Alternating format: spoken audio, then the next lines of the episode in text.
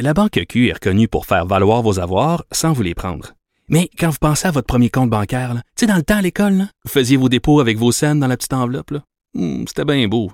Mais avec le temps, ce vieux compte-là vous a coûté des milliers de dollars en frais, puis vous ne faites pas une scène d'intérêt. Avec la Banque Q, vous obtenez des intérêts élevés et aucun frais sur vos services bancaires courants. Autrement dit, ça fait pas mal plus de scènes dans votre enveloppe, ça. Banque Q. Faites valoir vos avoirs. Visitez banqueq.ca pour en savoir plus. Cube Radio. Il connaît tous les dessous de la politique. L'économie, la santé, le transport. Chef du bureau d'enquête de l'Assemblée nationale. Antoine Robitaille. Là-haut sur la colline. Cube Radio. Le printemps est chaud dans le cochon, je vous le dis là. Nous, on a un calorifère qui va chauffer jusqu'au 15 juin ici. Puis, euh, mais aussi, il fait chaud parce qu'on a toute une émission euh, pour vous aujourd'hui, une émission très politique évidemment parce que c'est le thème de notre émission. Et on aura euh, donc euh, deux élus. On aura Marie Montpetit, députée de Maurice Richard, députée libérale, qui veut que l'Assemblée nationale se verdisse. Donc, euh, donne le- l'exemple en matière environnementale. On aura aussi nos chroniqueurs et humoristes François Parenteau et Lise Ravary qui feront une analyse, euh, très serrée de la période de questions. Ce sont, un peu comme des analystes sportifs.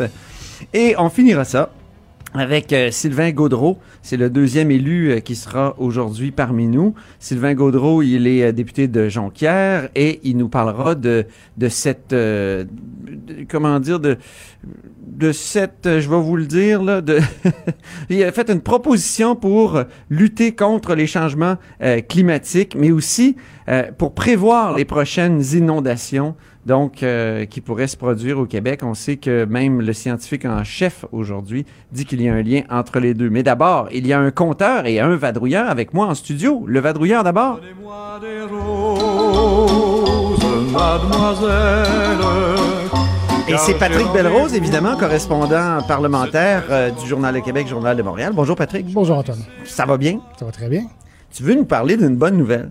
En tout cas, moi, je trouve, je moi, je peux juger. hein. Toi, tu peux pas émettre de jugement parce que tu es un, un bon reporter objectif. Mais je trouve que c'est une bonne nouvelle. Les super infirmières qui pourront poser euh, maintenant euh, une, une grande panoplie de diagnostics. Donc, ils deviennent vraiment des super, super infirmières. Exactement. Je vais quand même sortir un peu de mon objectivité euh, Ah bon? absolue pour dire oui, je crois que c'est une bonne nouvelle. J'ai l'impression que ça va améliorer en théorie l'accès à la première ligne. Donc, je crois que c'est une bonne nouvelle et c'est surtout une surprise parce qu'on se souvient qu'en février dernier, l'hiver dernier, il y avait eu un bras de fer entre le Collège des médecins et la ministre McCann pour euh, ouvrir un tout petit peu, un tout petit peu le champ qui est consacré aux super infirmières, donc les infirmières praticiennes spécialisées, euh, pour leur permettre de poser six diagnostics pour des maladies chroniques sans se référer après 30 jours à un médecin. Euh, la, ministre, la ministre McCann avait finalement réussi à l'obtenir, mais de, de chaude lutte, le Collège des médecins avait comme juste accepté, OK, vous allez pouvoir voir un médecin, mais après 30 jours plutôt qu'en 30 jours. Ah oui. Donc, ce matin, il n'y a rien qui nous préparait à l'annonce qu'on a eue.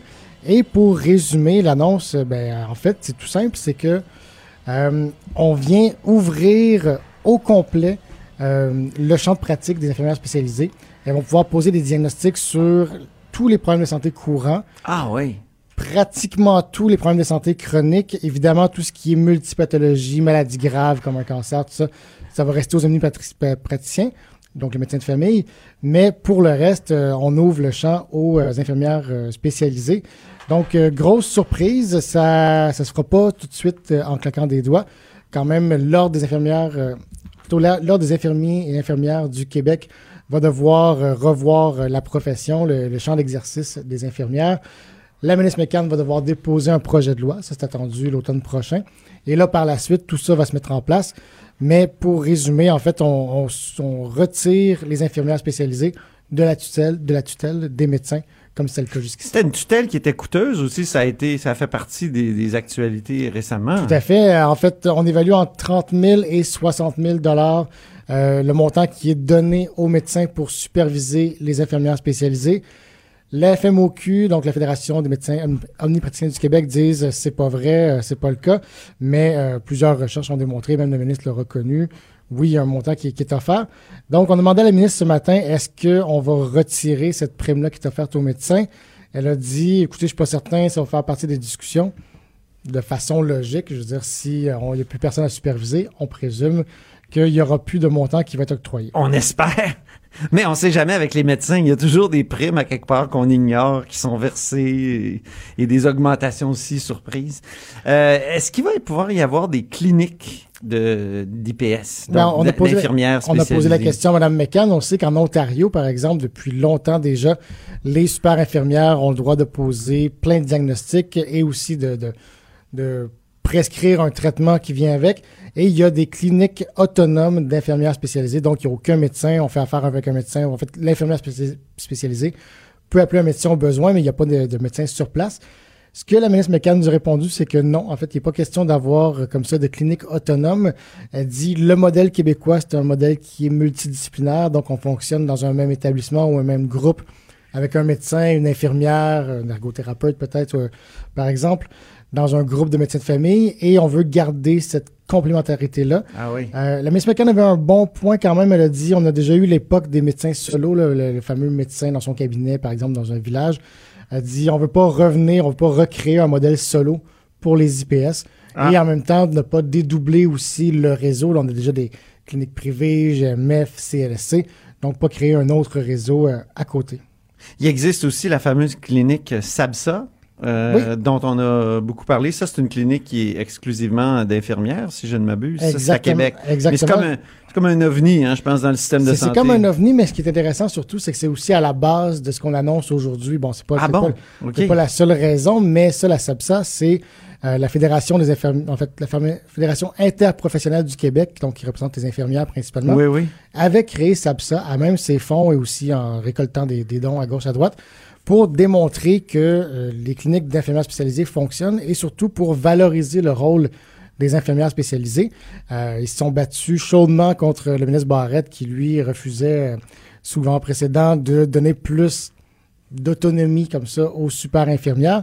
Et euh, je crois que dans l'imaginaire, dans l'opinion publique, ça a pu jouer de voir comme ça que les infirmières peuvent fonctionner euh, par elles-mêmes. Moi, j'avais fait deux reportages Mhm. à l'époque sur SAPSA. Ben oui. Et euh, c'était vraiment intéressant parce qu'en plus de euh, en plus d'être euh, géré par des infirmières spécialisées, on demandait même pas non plus de carte de crédit, de, de, de carte d'assurance maladie, pardon, Mhm. gros lapsus, parce que parce que euh, on s'adressait à une population très très vulnérable, là, des gens qui Ouais. sont dans la rue, dans la prostitution, toxicomanie. Donc on leur disait, tu sais, passez nous voir, on va s'occuper des petits bobos, puis on s'arrangera pour. euh, Toujours pas de réaction dans, dans les oppositions. Pas pour l'instant, on n'a pas eu le temps d'aller aux réactions, mais j'ai hâte de voir aussi la FMOQ. Ouais. Euh, je sais pas comment ils vont prendre ça, mais en même temps, ça Il libère. n'était pas à l'annonce, il était Non, il pas. pas à l'annonce, OK. évidemment. Ça libère aussi du temps, par contre, pour les médecins. Les médecins vont pouvoir euh, travailler Ah. sur des cas plus lourds. Ben oui. Et on sait qu'il y a quoi, euh, je dis un chiffre au hasard, mais 500-600 000 de mémoire de personnes qui, qui attendent de- d'avoir un médecin de famille. Donc, ça va pouvoir libérer des places pour voir un médecin pour ceux qui en ont vraiment besoin. Ils auront pu s'occuper des otites. Exactement. Exact. Ça, c'est un- je pense que c'est un exemple clé. Hein. Tout à fait. Hey, merci beaucoup, Patrick Belrose, correspondant parlementaire, Journal de Québec, Journal de Montréal. Je me tourne maintenant vers notre compteur.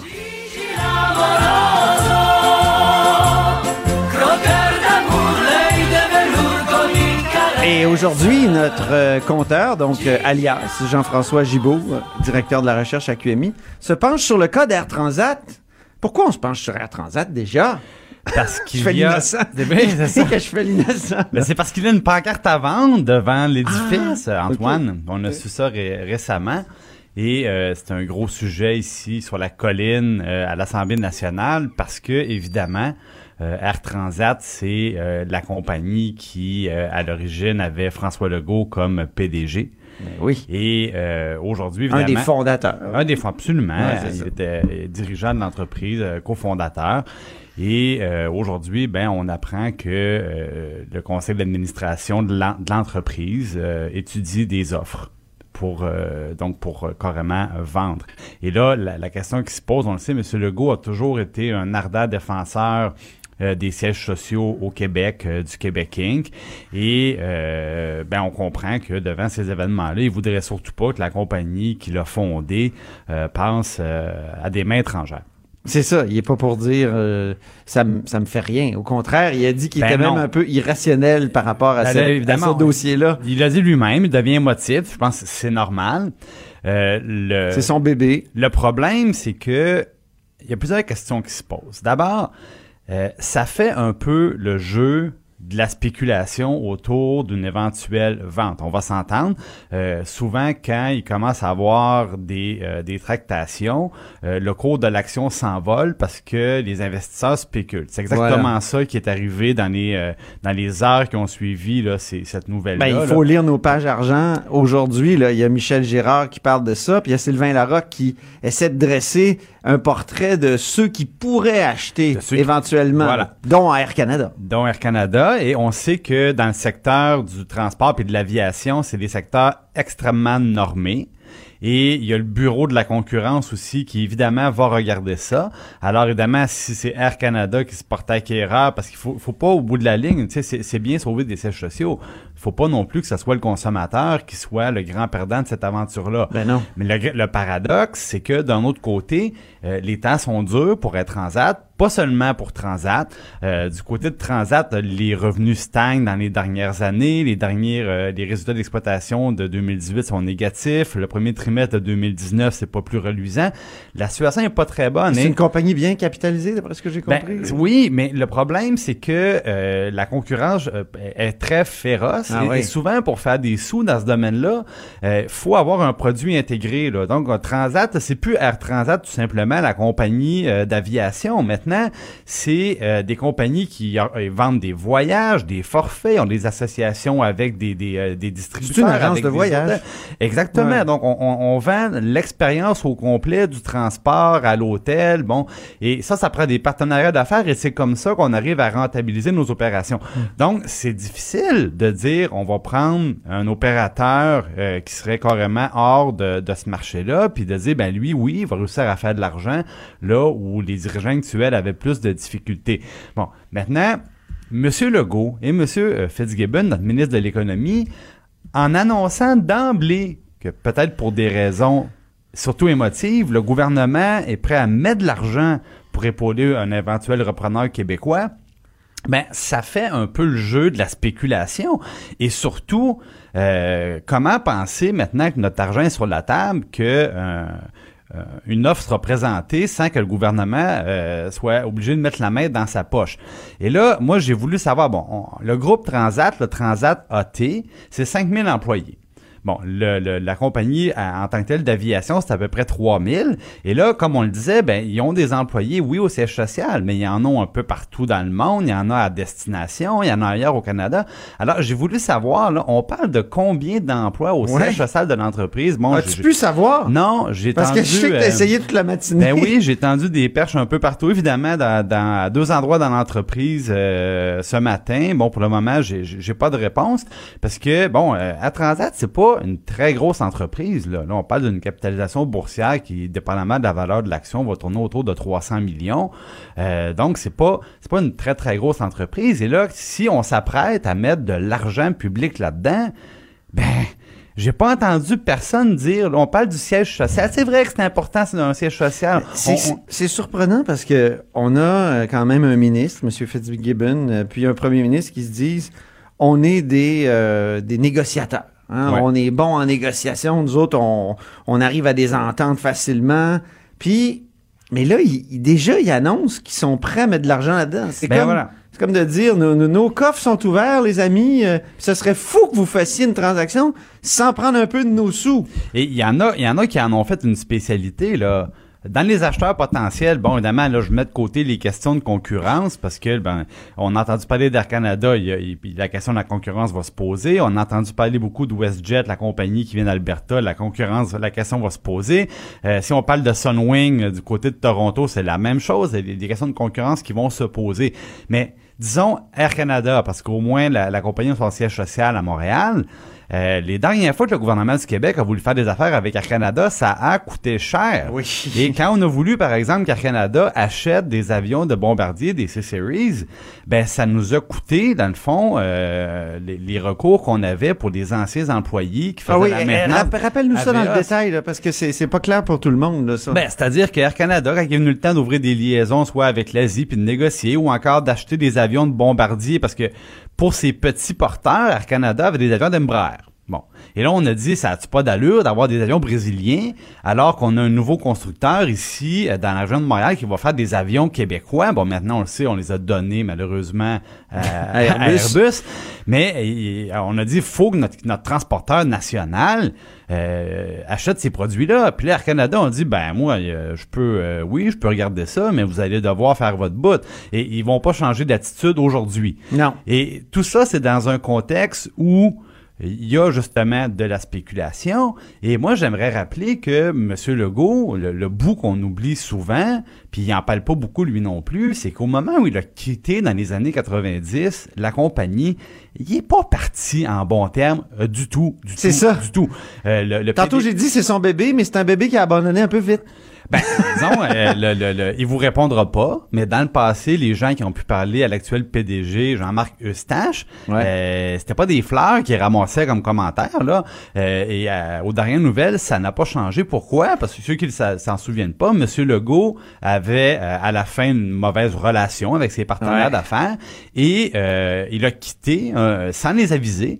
Et ça. il était un actionnaire, évidemment, comme PDG, un actionnaire très important de l'entreprise, et ça l'a causé des maux de tête importants et ça l'avait affecté la valeur de l'action. Donc, Ouais. des- quand on regarde le côté émotif de tout ça, la collaboration entre l'entreprise, le ministre de l'économie, M. Legault, euh, euh, il y a beaucoup, beaucoup d'émotions là-dedans. Oui. Et c'est peut-être, c'est pas nécessairement l'idéal. C'est pas bon pour les affaires. puis M. Fitzgibbon, ça fait quelques fois depuis le début, bon, il a l'air très volontaire, mais euh, dans Bombardier, par exemple, pendant, écoute, je vous dirais trois ans, M. Legault, avec un, un gros fond de vrai, nous disait, bon, on a créé une coquille, la C-Série, au- le gouvernement a mis son argent là-dedans plutôt que de mettre ça dans Bombardier, la compagnie mère. Euh, il a dit ça pendant trois ans, que c'était pas l'idée. euh, finalement, puis finalement, le ministre de l'économie il disait, Hey, on pourrait recommencer avec la C-Series, avec la- les CRJ, excusez-moi. ben oui. Et, et- et le problème, c'est que jamais Bombardier ne l'avait demandé. Et là, c'est un peu la même chose. La partie de négociation n'est pas commencée, puis on a un gouvernement qui, dans le fond, sais, euh, tourne son jeu sur la table, ils disent bon, ben écoutez, on est là, on a de l'argent dans les mains, venez nous voir. Euh, moi, je pense qu'avant de conclure qu'on devrait embarquer dans n'importe quelle offre, faut penser un à l'effet sur les consommateurs. Et moi, je veux le savoir combien d'emplois euh, dont il est question au siège social. Parce que oui, au siège social, tu vas avoir par exemple les services juridiques, donc des avocats. euh, ils vont donner des, euh, des contrats à des consultants. Il y a des comptables qui sont là, évidemment. Il y a des euh, les gens des ressources humaines, les gens des, des ressources informationnelles. C'est vrai que c'est des bons emplois payants, mais dans le cas d'Air Transat, moi, je veux savoir, là, sur 5000 employés, on parle de combien de personnes au Ben siège ouais. social? C'est pas une information, me semble, qui devrait être cachée. Et au moins, on En tout cas, c'est sûrement pas comme le, siège social, mettons, d'Alcan qu'on a perdu. Non, non, non, ça, non, ça non, se non, c'est- c'est compare des sûrement qui sont là. pas de taille euh, Ben non, c'est un pas petit joueur. Là, Ni Ouais. même, ni même Rona, parce qu'on en, parle encore récemment, c'est Ah un peu petit joueur. Mais je pense que dans le débat public, il faudrait avoir ces informations-là avant de voir si l'offre gouvernementale va être, euh, disons, avisée ou sage. Ben, cher compteur, continue de poser des questions. Ah, Et puis, pas. on va le, on va le savoir éventuellement, puis on en parlera à là-haut sur la colline. Alors, merci beaucoup, Jean-François Gibault. Antoine Robitaille. Le philosophe de la politique. De 13 à 14. Là-haut sur la colline. Cube Radio.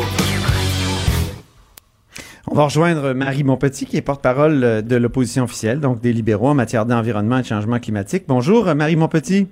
Bonjour, Monsieur Robitaille. Il semble qu'il fait Ça va chaud bien? dans votre cochon. Il fait chaud dans le cochon. Le, le réchauffement planétaire commence par ici, je pense. Ben, C'est terrible. Ça, prendre le virage vert. Prenez le virage vert dans votre cocon aussi. Faites baisser le chauffage, là. Ben c'est, ben vrai quand même, Marie Monpetit, qu'il y aurait peut-être quelque chose à faire pour pas gaspiller tant d'énergie à chauffer l'édifice André Laurando jusqu'au 15 juin.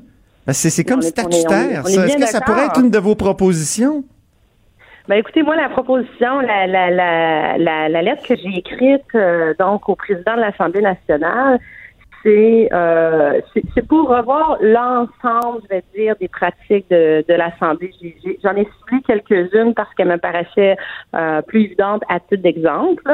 Mais Oui. euh, donc c'est la politique de développement durable de l'Assemblée à date de 2009. hein. C'est- long, le 10 ans en, en, en environnement.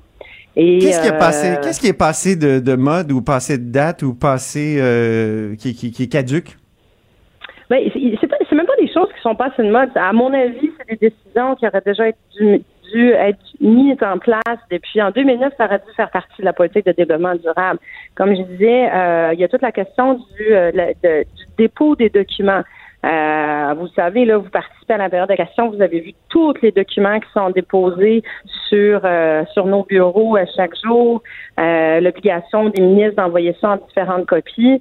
Euh, c'est des milliers, des milliers, des milliers de feuilles qui sont un imprimées inutilement parce qu'on les consulte presque tous en version électronique. Nous, on a évalué là, grosso modo en par législature, là, à tous les quatre ans, c'est à peu près 2,8 millions de feuilles euh, qui sont imprimées juste pour être remises, dans le fond, euh, aux différentes euh, instances, alors que tout le monde utilise son ordinateur puis fait des recherches par électronique maintenant. OK, c'est un peu comme les palais de justice, au fond, où il y a énormément de papier encore et, où on devrait prendre un virage numérique, c'est ça? Mais le, le, le virage numérique, nous, nous, les parlementaires puis les employés l'ont déjà pris, mais c'est dans les façons de faire, c'est dans les règles de dépôt de l'Assemblée nationale. Donc, pour revoir ces règles de dépôt-là, pour euh, que ça ne devienne plus une obligation, dans le fond, de faire des, euh, des dépôts papier. Ça, c'est une des choses, mais il y a toute la question de la lutte euh, pour la lutte au changement euh, climatique. Vous me parliez de votre chauffage, là, mais ça, c'est une chose parmi tant d'autres. Mais euh, la compensation, entre autres, des, euh, des émissions de GES lors euh, d'émissions à l'étranger, lorsque les députés ou le président de l'Assemblée nationale va prendre euh, l'avion, je pense que ça pourrait être une des choses à explorer. Euh, la compensation des GES de façon générale. La- L'Assemblée nationale doit être exemplaire. Donc, il faut, de un, qu'a priori, diminuer ces, euh, ces gaz à effet de serre, puis de deux, idéalement, les compenser aussi par la plantation d'arbres au Québec. Ah oui, et vous, avez-vous déjà fait ça quand vous êtes allé en mission, c'est-à-dire acheter des crédits carbone, par exemple? Euh, moi, écoutez, ça fait bien longtemps que je ne suis pas allée, euh, que je ne suis pas en mission. Je ne suis pas allée en mission, mais c'est quelque chose que j'ai fait. Et euh, vous n'êtes pas sans savoir aussi que mon bureau de circonscription a été certifié la semaine dernière carboneutre. Donc, Ben on oui. s'était assu- on s'était assuré dans les quatre dernières années d'adopter des politiques éco-responsables. Mais maintenant, ce qu'on fait, c'est que je viens compenser avec la plantation d'arbres euh, la petite partie qui reste euh, d'émissions, euh, d'émissions de GES résiduelles. Donc, j'ai toujours apporté beaucoup d'attention à ça. Mais là, je pense que le virage, il faut qu'il se fasse plus largement. C'est des milliers d'employés à l'Assemblée nationale, 125 députés. Euh, les poubelles sont remplies de, de gobelets de, de café à usage unique. Euh, on vient nous porter des gobelets en carton dans les commissions. Euh, il y a plein de pratiques comme ça qui peuvent être révisées. C'est des choses qui sont pas Mais c'est en carton euh, recyclable différence, et c'est pas en carton recyclable et, et, et compostable, ça? Pas partout. Je sais qu'il y en a certains qui sont compostables, d'autres non. Euh, Il y, a, il y a- il y a vraiment, il y a vraiment des endroits, il y a vraiment des pratiques qui peuvent être revues puis qui peuvent faire une grosse différence. Qu'est-ce que ça change dans votre bureau de, de comté d'être carboneutre, exactement? Ben, Concrètement, comme je vous disais, à part la plantation d'arbres? Ben nous, on a fait ça en deux temps. Il y a vraiment une partie, euh, une partie où on avait revu toutes nos pratiques, donc euh, à peu près pas d'utilisation de, de, de papier. Euh, ça, c'est le genre de choses qui ont été faites dans les quatre dernières années. Évidemment, si on fait des activités, des événements, on n'a pas de plastique, d'utilisation de plastique à usage unique non plus. On donc, on a, fait attention à tout ça. là.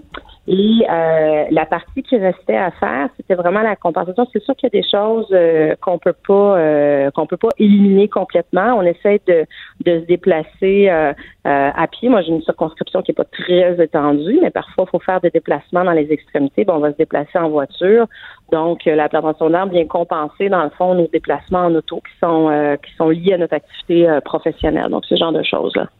Votre chef a reconnu que les libéraux ont trop tardé à parler d'environnement lors de la dernière campagne électorale. Euh, C'est votre opinion aussi? Ben, dans la dernière campagne électorale, euh, il y a des choix qui ont été faits. C'est une campagne électorale de 40 jours. Euh, J'aurais tendance à vous dire que si on avait parlé, on a décidé de parler, par exemple, des aînés au début, de la famille au début, est-ce que si on les avait mis à la fin, est-ce qu'on se serait fait critiquer sur le fait qu'on avait négligé euh, d'autres volets? Est-ce qu'on aurait dû peut-être... Surtout que les autres partis de- hein, annonçaient beaucoup de choses pour la famille puis les aînés au début de campagne, c'est vrai.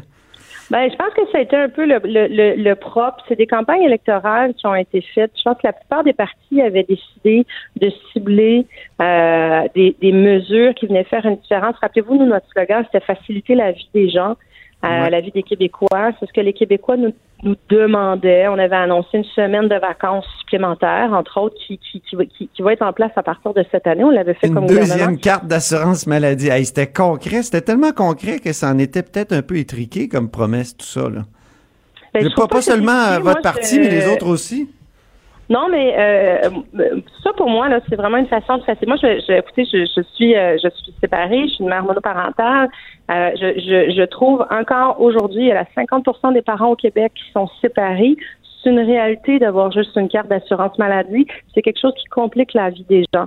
Je pense qu'avoir deux cartes d'assurance maladie, c'est quelque chose qui serait venu faciliter. C'est pas, c'est pas, c'est pas révolutionnaire. Là. C'est pas un projet de société, on s'entend là-dessus, mais c'est quelque chose de très concret qui vient faciliter la vie de, de, de millions de personnes au Québec. Mais la Et première promesse en environnement pendant la dernière campagne, Marie Montpetit des libéraux, c'était les pailles en plastique. Même, euh, même une de vos collègues. Marois Risky, même euh, une de vos collègues, Monsieur Risky, en a, Mais en c'est pas parce qu'on euh, c'est pas parce qu'on redit quelque chose à plusieurs reprises que ça devient une vérité. L'engagement qui avait été pris par le Parti libéral du Québec, c'était euh, ça, ça touchait l'ensemble des plastiques à usage unique. Ce que la ville de Montréal vient d'annoncer pas plus tard que la semaine passée, là, et ce que le maire de New York a annoncé aussi, toute la question du carbonate et tout ça, nous ce qu'on voulait faire, et là ce qui est ressorti malheureusement, c'était seulement la question des pailles, mais les pailles étaient une demande aussi. Là. Il y a plein de villes qui sont en train d'adopter et qui l'ont déjà adopté au cours des derniers mois la- la- l'interdiction de euh, d'utiliser des pailles en plastique. C'est une réalité. Les sacs en plastique, c'est une réalité. C'est pas c'est pas comme ça qu'on va combattre. C'est pas, c'est pas un programme euh, c'est pas un programme en environnement, c'est une mesure d'un programme en environnement. Moi, je demande que J'écoutais, la euh, nationale ouais. fasse sa part, mais c'est pas c'est c'est un élément aussi. Là. Après ça, il faut les additionner, ces propositions-là. J'étais là à l'annonce euh, de Philippe Couillard euh, et de de- de- d'Isabelle, euh, voyons, je, Mélenchon. Mélenchon. Là, sur les pailles en plastique, euh, pendant la campagne électorale, ils avaient parlé aussi de des, des centres de tri. Et ma prochaine question porte justement là-dessus. Vous, dans le débat sur consigne ou collecte sélective, vous vous situez où? Parce que je voyais hier euh, euh, Ruba Gazal poser des questions, c'est la députée de Québec solidaire, là, co- poser des questions très, euh, comment dire, très serrées là-dessus, puis s- ça tendait, on, elle tendait à, avoir le, portrait selon lequel la collecte sélective, c'est un échec au Québec et que la consigne, c'est une réussite. Et, vous, vous vous situez où là-dedans? Ben écoutez, euh, c'est des, c'est des, euh, c'est, un dossier complexe. Hein. C'est un dossier complexe. C'est pour ça que de deux choses l'une, un, nous, ce qu'on, on- ce à quoi on s'était engagé euh, avant la campagne électorale, c'était de continuer d'investir, mais d'investir encore davantage dans les centres de tri. Ça fait partie des demandes qu'on a fait pré-budgétaires. Malheureusement, le gouvernement du Québec, la CAQ, n'a pas décidé d'aller là. Je pense qu'une des façons de répondre à la crise, c'est certainement d'investir massivement dans nos centres de tri. Ça, c'est une, une réalité. Euh, mais vous n'êtes pas la consigne, est-ce, qu'on- est-ce qu'il faut a- éliminer la consigne? Non, je pense pas qu'il faut l'éliminer. C'est- Je pense que c'est vraiment des, mesures qui euh, qui s'additionnent.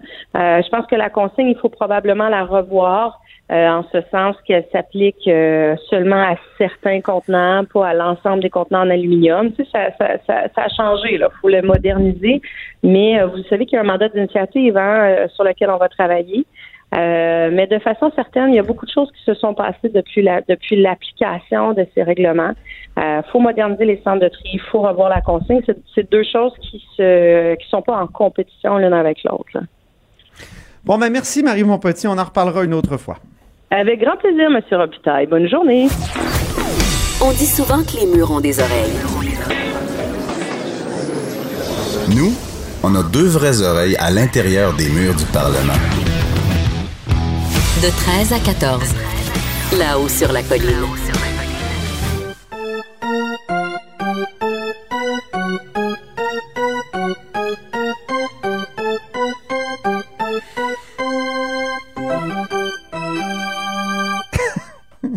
Ils ont revêtu leur veston bleu poudre, mesdames et messieurs, comme à la belle époque de la soirée du hockey, et ils nous proposent leur analyse de la période de questions. Il s'agit de François Parenteau, chroniqueur et humoriste. Euh, bonjour. Salut. Bonjour. Et Lise Ravary, chroniqueuse au Journal de Montréal et Journal de Québec. Bonjour Lise. Bonjour. On commence par toi, Lise Ravary. Euh, quelles sont euh, tes étoiles du match? Parce qu'évidemment, à chaque... euh, il faut que j'explique, là. Depuis trois semaines, on, on tente de faire ça, une analyse un peu sportive de la période de questions. Puis celle du mercredi, c'est la plus importante. C'est au cœur de la semaine. Donc, euh, on, on, on, on, a- on- on s'est dit, tous les trois, qu'on on essaierait une nouvelle formule.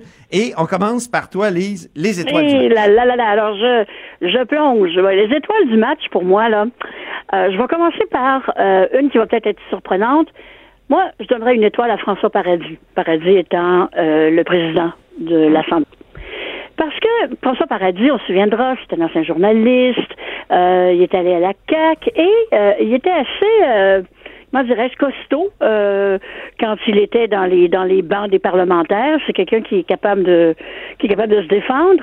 Et quand ils l'ont nommé, enfin, il a été élu président, j'ai fait, est-ce que François Legault est en train de se priver de quelqu'un pour ses troupes choc, de choc? Mais Ben oui. son talent, il l'utilise. Moi, je le trouve assez divertissant. Euh, François Paradis, comme président, je le trouve théâtral. Il fait des grands gestes. À un moment donné, il a mis comme ses mains en prière. C'est, c'est très drôle. Alors, je le trouve bon. Et puis, ça en en prend un parce que tu vois à quel point tout ça peut déraper rapidement. Ben oui. Ah, c'est vrai que- pour les ramener à l'ordre. Oui, c'est ça. Puis il, il- il est quand même, il est quand même, il réussit à être autoritaire ou, tu ou au moins avoir un peu d'autorité euh, Oui. sur les parlementaires. C'est ce qui, est, ce qui était la force de, de Jacques. Chagnon, hein. Ce qui était la force du précédent Jacques Chagnon, et qui avait réussi à remettre de l'ordre un peu après la parenthèse euh, déplorable de, de, de Yvon euh, Valium, euh, euh, pardon, pas Yvon Valium, Yvon Vallière, pardon.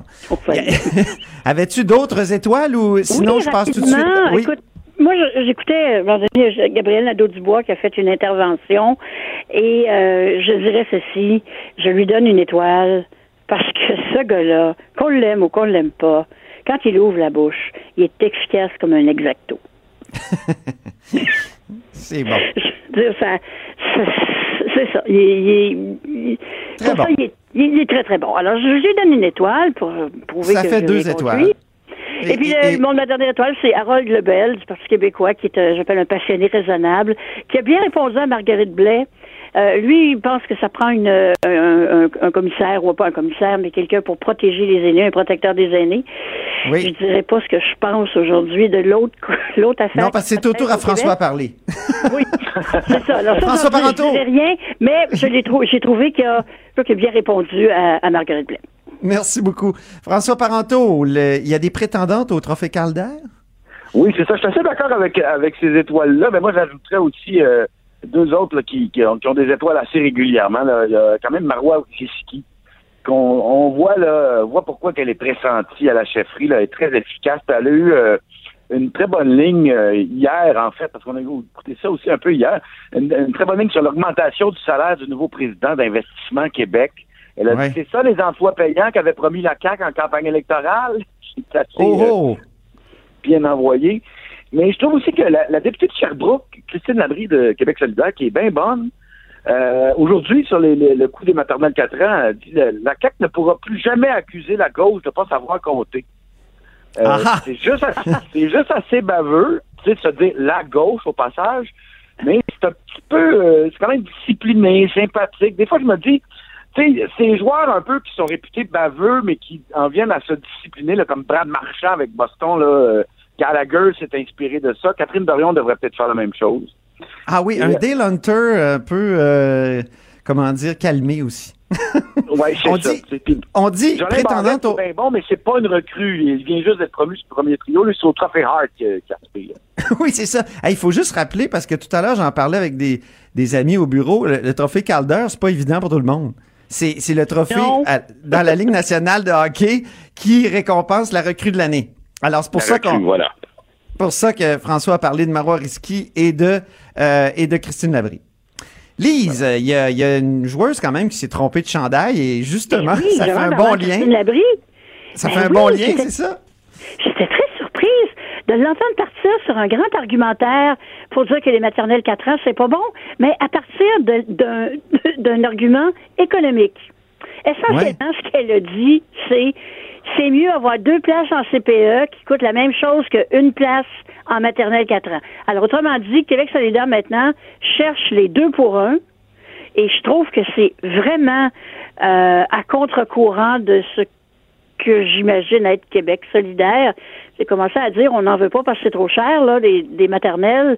Moi, j'irais pas dans cette ligne de discussion-là si j'étais eux. Mais ça, c'est moi. Mais je pense que ça les sert bien, moi, parce que ça leur donne un, un- un peu de coup. euh, euh, ça efface un peu leur, impression, euh, leur, leur image dépensière. Alors, je ben, dirais qu'ils jouent un peu contre leur personnage. Et vous voulez dire qu'ils jouent un peu contre leur personnage, c'est ça? Oui, oui, oui, c'est ça.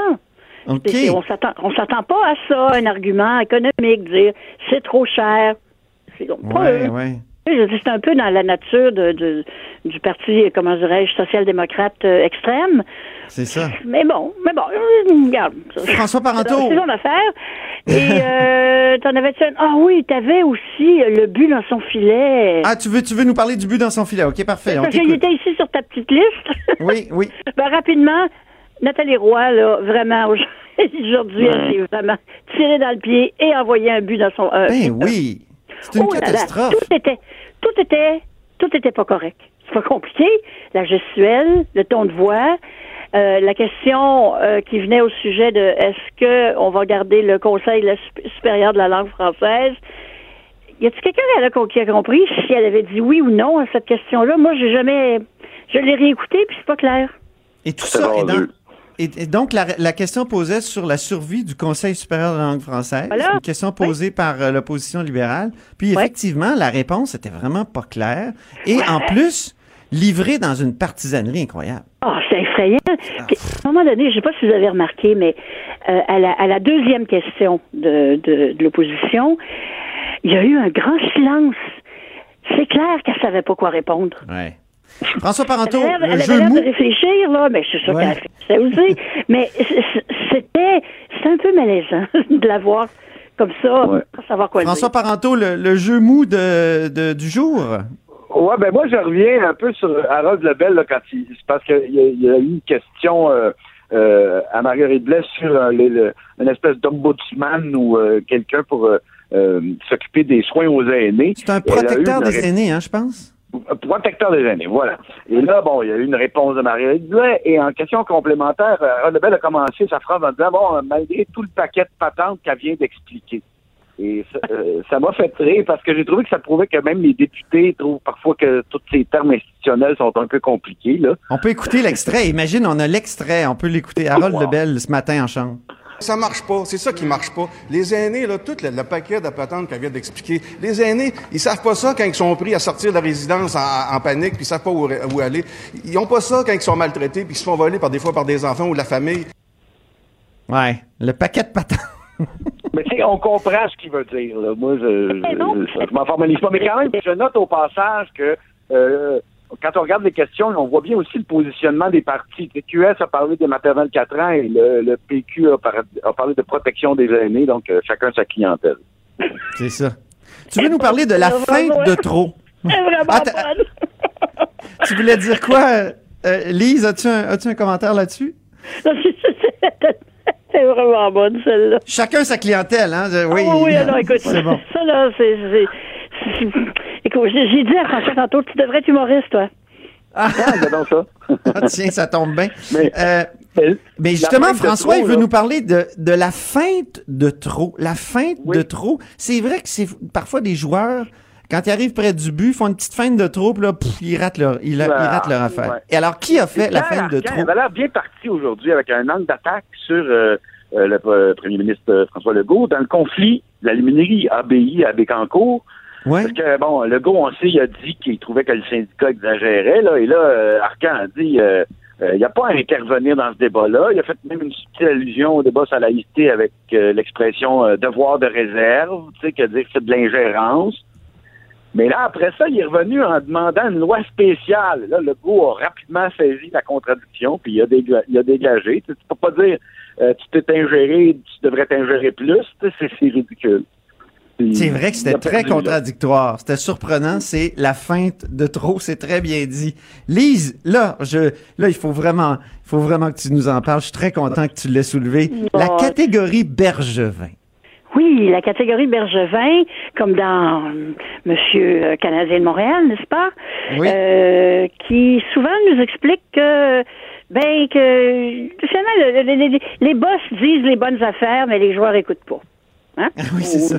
Ils font leur tête. Je- un peu comme ça.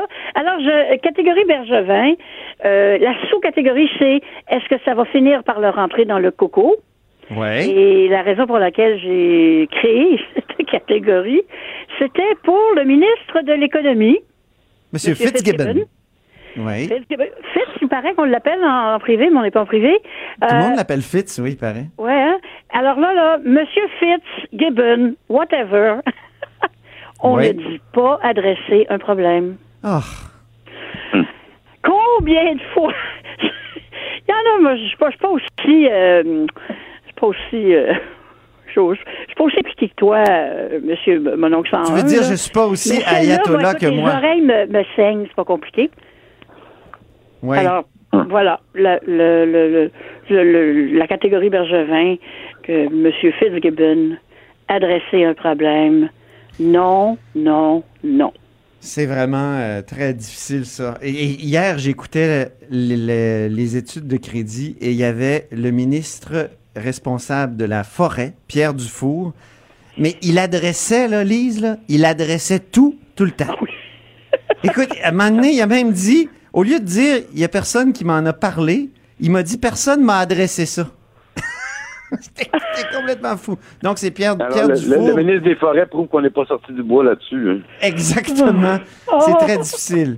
Euh, François, euh, tu as un double échec euh, à, à relever. là. Il y a eu un double échec aujourd'hui en chambre. Ouais, ben c'est- le ministre de l'Éducation, Jean-François Roberge, là, qui, euh, à un moment où ça s'est échauffé, et on a vu d'ailleurs François Para- Paradis intervenir, là, euh, ça a été déclenché quand Jean-François Roberge a dit euh, Ça va être à ton dos tout à l'heure, C'est de même, là, à- en interpellant directement son adversaire. Je me souviens plus à, qui il parlait. Ben, C'était Christine Labrie. Voilà, c'était. Bon, alors, il s'est fait réprimander par le président, mais moi, je pense que ce genre de petit coup-là, là, un peu devant le filet, ça fait son effet d'autorité à long terme. C'est un peu un privilège du pouvoir. Il en faut un petit peu, là, des fois. Ah oui, OK. Euh, Je trouve ça plate, là, mais je constate que ça a sans doute une, une certaine efficacité dans la game partisane. Bien. Lise voulait nous parler d'une surprise du match. Oui, j'étais très surprise aujourd'hui que personne ne pose de questions à Lionel Carman, le ministre délégué à la Santé, euh, au sujet de la petite fille de 7 ans qui est- semblerait morte de maltraitance à Granby. Ah, Euh, c'est lui ça. que c'est lui qui tient ce dossier-là et euh, je, me, je me serais attendue à ce que quelqu'un pose des questions ou demande qu'on ait des réponses parce que et comme dans tous les cas où il y a des morts d'enfants reliés à la DPJ, ben, il y a toute la question de la confidentialité, fait qu'on finit jamais par savoir ce qui s'est passé. Mais en même temps, euh, il y a des questions là qui se posent. Et je- vraiment, ça m'a surpris. J'aurais pensé Ouais. que quelqu'un aurait demandé qu'est-ce que vous allez faire, euh, est-ce que ça va être juste une enquête du coroner ou il va y avoir plus? Ça va, ça, me- je sais pas. Peut-être que tout le monde est tout sur le choc de cette affaire-là. Je, je sais pas. Je sais pas. Je pense qu'il y a de- moi, Euh, Je pense qu'il y a ça, mais effectivement, je pense que dans le couloir, euh, François, hein, dans le couloir, il, Ah il oui, a ah bon, commenté. j'ai pas vérifié le couloir. il a commenté un peu mollement, euh, ouais, Ah oui, ah bon. en disant je suis outré. euh, et... Puis il a dit qu'il y a des- peut-être des failles dans, dans le système. Il y a clairement des failles. Mais la, dans le la meilleure, si je peux me permettre, c'est le directeur de la DPJ de l'Estrie qui demande à ce qu'on ne fasse pas de conclusion hâtive. Bon. Non, elle s'est fait ça elle-même. François, euh, on termine avec euh, ce qui s'est passé hier. Tu voulais souligner qu'après la période de questions, et il y a eu, on a souligné donc un anniversaire euh, triste mais important. On a commémoré. Oui, c'était, c'était la journée de commémoration de l'Holocauste hier. Et, euh, tu sais, c'est le genre de, de, de motion qui passe un peu en dessous du radar parce qu'il n'y a pas de controverse. Les gens sont tous un peu d'accord, mais je trouve que ça a son importance parce qu'on pouvait voir là que n'y a pas d'équivalence affaire entre la CAQ et les extrêmes droites qui montent ailleurs dans le monde. Là. Euh, ce débat-là a été euh, assez euh, noble, même rela- relativement peu de pitcherie subtile entre les partis. Et euh, il y a un député du Parti libéral, David Birnbaum, qui portait sa kippa pour l'occasion. Oui. Je crois que c'était là une, par- une parfaite illustration euh, de la ligne de démarcation claire là, dans la quête de, de la laïcité de l'État, qu'on ne devrait pas essayer d'empêcher le port des signes religieux par les élus. Je trouve que c'est Ouais. une, une distinction importante. Et il- La loi leur permettra d'ailleurs. Oui, c'est ça, la loi est comme ça. Ouais. Moi aussi, je suis d'accord. J'étais très surprise de voir, par exemple, en Suisse, à Genève, ils ont eu genre, le même genre de, de loi, mais là, c'était tout le monde, y compris les élus. Oh. Et euh, ça brossait un peu. Oui, oui, non, ça, ça, je c'est pense que c'est pas les élus, c'est l'électeur qui, qui a le dernier mot. Même la charte des de valeurs du Parti voilà. québécois, elle n'est pas jusque-là.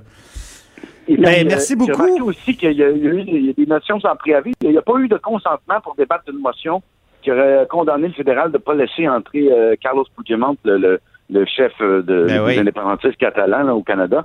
Fait qu'on voit que la CAQ a quand même à l'esprit de ne pas avoir l'air trop à chercher la chicane avec Ottawa. Tu sais. C'est ça. Il y a, bon, il y a eu euh, François Legault qui a commenté cette affaire-là en Ouais. disant on comprend pas, trop pourquoi. Au moins, il y a eu ça, mais c'est vrai que c'était surprenant que la motion euh, soit, soit refusée sur euh, l'ancien président euh, catalan. Ben, merci beaucoup à vous deux. Merci. François Parenteau. Chroniqueur et humoriste, ana- analyste de l'actualité politique. Élise Ravary, chroniqueuse au Journal de Montréal, Journal de Québec. Au plaisir et à, à la prochaine analyse du mercredi. Voilà. Yeah. Au revoir. On fait une petite pause, mini-pause, puis on va retrouver Sylvain Gaudreau du Parti québécois. Chef du bureau d'enquête de l'Assemblée nationale. Antoine Robitaille. Là-haut sur la colline. Oui, bonjour Sylvain Gaudreau, euh, ça va bien? Oui, bon, oui, ça va très bien vous-même? Ça va très bien, député de Jonquière, porte-parole de la troisième opposition en matière de santé, environnement, lutte euh, contre les changements climatiques. Donc, euh, vous avez déposé une motion, mais elle n'a pas passé. Hein? Mais une motion importante sur, au- autour d'un sujet d'actualité, les inondations. Ben, je suis étonné de, de vous prendre en défaut parce qu'elle a passé. Ah bon? Euh, ouais, mais c'est une mais autre qui a été bloquée, pardon, c'est vrai. Non, non, mais, mais, mais en même temps, ça m'amène à vous dire un peu mon, mon étonnement parce qu'elle a passé, mais le gouvernement, par la voix du premier ministre, a annoncé qu'il irait pas de l'avant. Ah, c'est ça qui m'a mêlé, oui. euh, ouais, c'est ça. Et, et il l'a dit avant de rentrer en chambre. Alors, je sais pas qui qui a pas, qui a pas parlé à qui là, dans- du côté du gouvernement, parce que moi, je suis bien content qu'elle ait passé. Où on demande, dans le fond, au gouvernement, et ça, c'est à la demande du gouvernement. L'amendement là, euh, parce que vous savez, ça se négocie avant qu'on arrive à la- euh, en chambre. Et nous, c'était de créer rapidement une commission scientifique et technique sur le modèle des commissions Nicolet qu'il y a eu après le, le déluge de 96 et le verglas de 98. Bon. Le gouvernement a modifié de créer immédiatement par qu'il réfléchisse euh, rapidement à la possibilité de créer la commission. Bon. Et nous, on était contents, que c'était donc un signal positif, mais le premier ministre a dit non, non, on va, euh, on va faire un comité interministériel. Fait qu'il faudrait plus que vous posiez la question au, au gouvernement pourquoi ils ont adopté notre motion, mais qu'ils nous disent en même temps qu'ils sont contre. Ben oui. Qu'est-ce qu'apporterait une commission de type euh, commission Nicolet qui avait eu lieu, je crois, après le après le verglas, hein, c'est ça? Oui, ben il y en a eu deux. Il y a eu la première après les inondations de 96. Ah oui, après Il le. eu Oui, c'est ensuite- ça. C'est ça. Puis, et puis ensuite, il y a eu celle euh, après le- la, la tempête de verglas. Écoutez, vous irez voir ça. Moi, j'ai ressorti le rapport de la commission euh, Nicolet après les inondations de 96. Et euh, c'est vraiment euh, très fouillé, là. C'est, dans, dans le fond, ça veut dire une commission scientifique et technique qui fait le tour de la situation, qui explique les raisons qui nous ont, qui ont conduit à la catastrophe, et deuxièmement, qui font des recommandations qui sont en général très, très suivies. Euh, Monsieur Nicolet lui-même a dit, je pense que c'est la semaine passée, ce ne sont pas toutes mes recommandations qui ont été appliquées. Bon, il a raison, mais il y en a quand même plusieurs qui ont été appliquées. Moi, je pourrais vous donner plein d'exemples, autant sur euh, la suite des inondations de 96 que le verglas. Il y a plusieurs recommandations qui sont passées. Oui. Ben, dans votre région, qu'est-ce qu'il y a eu comme, euh, comme recommandation euh, d'appliquer et qui Ben- ont euh, servi à éviter d'autres désastres? Ben, exemple, euh, on a connu euh, les zones, euh, on a connu davantage les zones inondables, premièrement, quand on parle de cartographie, là, la, La commission scientifique et technique s'est penchée là-dessus. Deuxièmement, on a fait le dragage de la rivière au sable. Quand moi je suis arrivé comme député, là, ça n'avait pas été fait encore. Et euh, j'ai insisté beaucoup là-dessus. Puis à un moment donné, dans le temps de Claude Béchard comme ministre des Ressources naturelles, il a autorisé les pépines dans la rivière là, pour draguer davantage la rivière pour qu'elle puisse recevoir davantage d'eau. Si jamais il y avait d'autres inondations. On a rehaussé aussi les digues autour du lac Kenogami, barrage Portage des Roches, barrage Pibrac. Donc, vous voyez, c'est beaucoup de, de, de, réalisations à la suite des recommandations de, de M. Nicolet. Alors, nous, on pense que euh, les événements actuels en matière d'inondation sont certainement aussi importants et euh, dramatiques que euh, les inondations de 96 et la tempête du verglas de 98. Donc, on doit avoir une commission scientifique et technique. Là, ça va être un comité ministériel. Vous qui avez été ministre, vous pouvez pas quand même dire que c'est inutile. si on contraste les deux, les deux solutions, là, quels sont les avantages et les inconvénients de, de, chaque, de chacune des solutions? Ben, c'est parce que le comité ministériel, vous allez demander aux fonctionnaires de faire une analyse de leur propre travail. Alors moi, j'ai très confiance aux fonctionnaires. Il y a des experts là-dedans. J'ai aucun problème avec ça. Mais la commission Nicolet est une commission scientifique et technique. C'est des experts indépendants qui vont se concentrer que là-dessus. Euh, donc, et en plus, c'est transparent. Euh, il y a de la reddition de comptes. Les, deux commissions scientifiques et techniques sur le déluge et euh, hydro sur Verglas euh, avaient fait des tournées, les gens avaient pu aller témoigner, euh, les municipalités, les MRC également, avaient pu aller témoigner sur ce qu'ils ont vécu, sur, pour essayer de comprendre mieux euh, les, les, les la gestion là, du, de la catastrophe au moment où elle arrive. Donc, le, les, le comité interministériel, il ne fera pas ça, là. il va être derrière des portes closes. Donc, moi, je pense qu'il faut au contraire ouvrir et avoir de la transparence. Mais si le comité interministériel est, bien informé par des scientifiques, puis il agit plus vite qu'une commission, c'est peut-être sans doute une bonne chose parce que c'est ce que François Legault dit. Euh, lui est allergique aux grands sommets, des affaires de même, euh, et il dit il faut aller euh, vite, il faut rapidement avoir des solutions. Oui, je suis bien d'accord, là, mais la commission euh, scientifique et technique à la suite des inondations de 85, là, puis je vous rappelle, ça va faire 23 ans quand même, on n'avait pas les moyens qu'on a aujourd'hui. Elle a été créée en septembre. Les inondations ont eu lieu en juillet. La commission a été créée en septembre. Elle a déposé son rapport en janvier. Ça fait cinq mois, ça. Euh, on n'est quand même pas dans l'éternité. là. Alors, moi, le comité interministériel, là, il risque, euh, voire même de prendre plus de temps que ça. La commission qui a suivi euh, la commission scientifique et technique qui a suivi le verglas 98 a pris un an et deux, deux, trois mois à peu près de faire son travail. Je trouve pas ça trop long, considérant l'ampleur des dégâts et des, des, des défis qu'on a devant nous après les inondations. Très bien. Ben, merci beaucoup, Sylvain Gaudreau. Merci, au revoir. Donc, c'était Sylvain Gaudreau, euh, porte-parole de la troisième opposition matière d'environnement notamment. Il a réussi à faire adopter une motion, mais une motion qui a été contredite par après par François Legault. Alors, ben, c'est sur euh, ces bonnes paroles que se termine là-haut sur la colline de ce mercredi. Merci à toute l'équipe. Cube Radio.